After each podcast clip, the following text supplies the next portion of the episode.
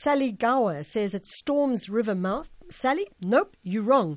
But Gail in Kloof, yes, you are right. So keep those answers coming through. We'll be going uh, to it later on in this half hour. And don't forget, after the half hour, we're going to Petrolhead at half past eight, and he'll be answering all your questions when it comes to sports and cars and the like.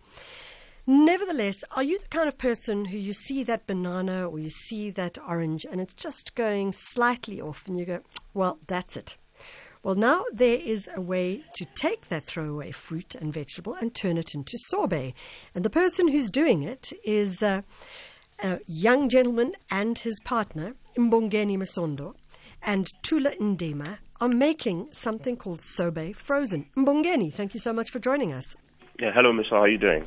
I'm doing brilliantly, and I love your idea of uh, taking throwaway fruit and turning it into something that can still be used.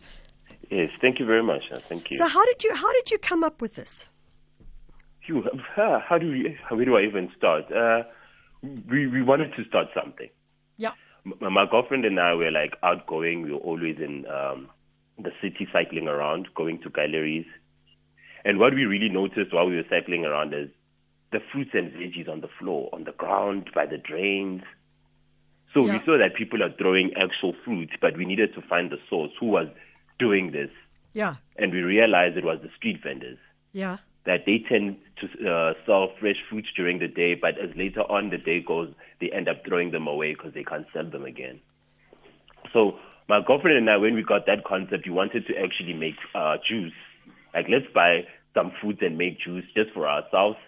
But Yeah. it changed. It started changing. We started thinking of ice cream, thinking of other things. Then uh, she, she told me that let's go buy these things in bulk. Let's buy them from the the street vendors and make our own sorbet.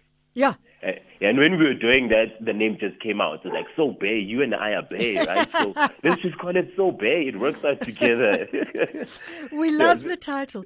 But Mbongeni, so what? So, so do you actually go around to the street vendors and say, "Listen, we'll buy your um, slightly overripe fruit that you're not going to be able to sell tomorrow," and do you buy it at a certain price? And do they say, "Yeah, sure, go for it"?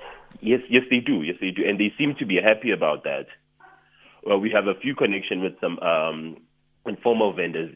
They seem to be having come, come. They do come with a box to sell it to see who buys it. But when we do come through and buy it, they sell it at a cheaper price.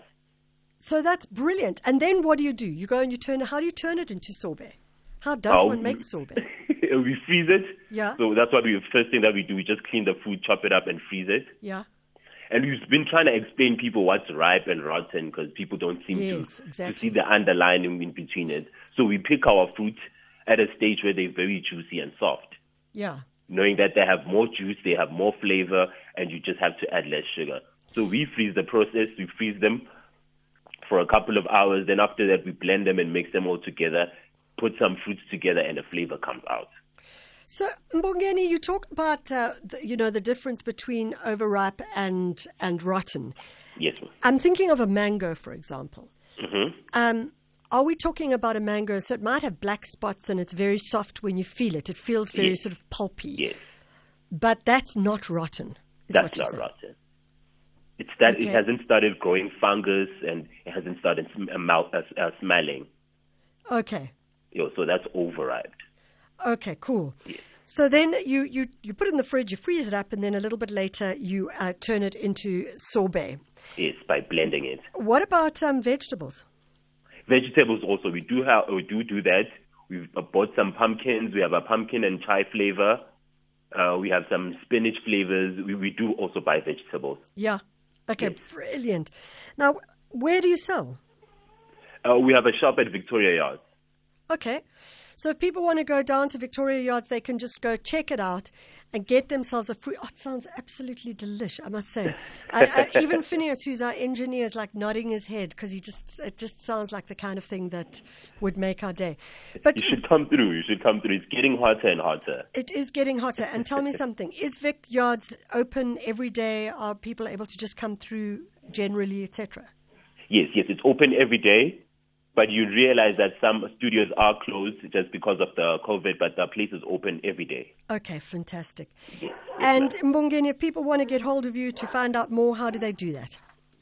Uh, we have an Instagram. It's at Sobae Frozen, Yeah. spelled S O B A E, frozen. Yeah. And our email address is sobaefrozen at gmail.com. Fantastic. Sobae Frozen, you've heard it all. Mbongeni Masondo, thanks so much for joining us. It's a Thank brilliant idea, and uh, we love it. Waste not, want not, as they say. It's 20 past 8.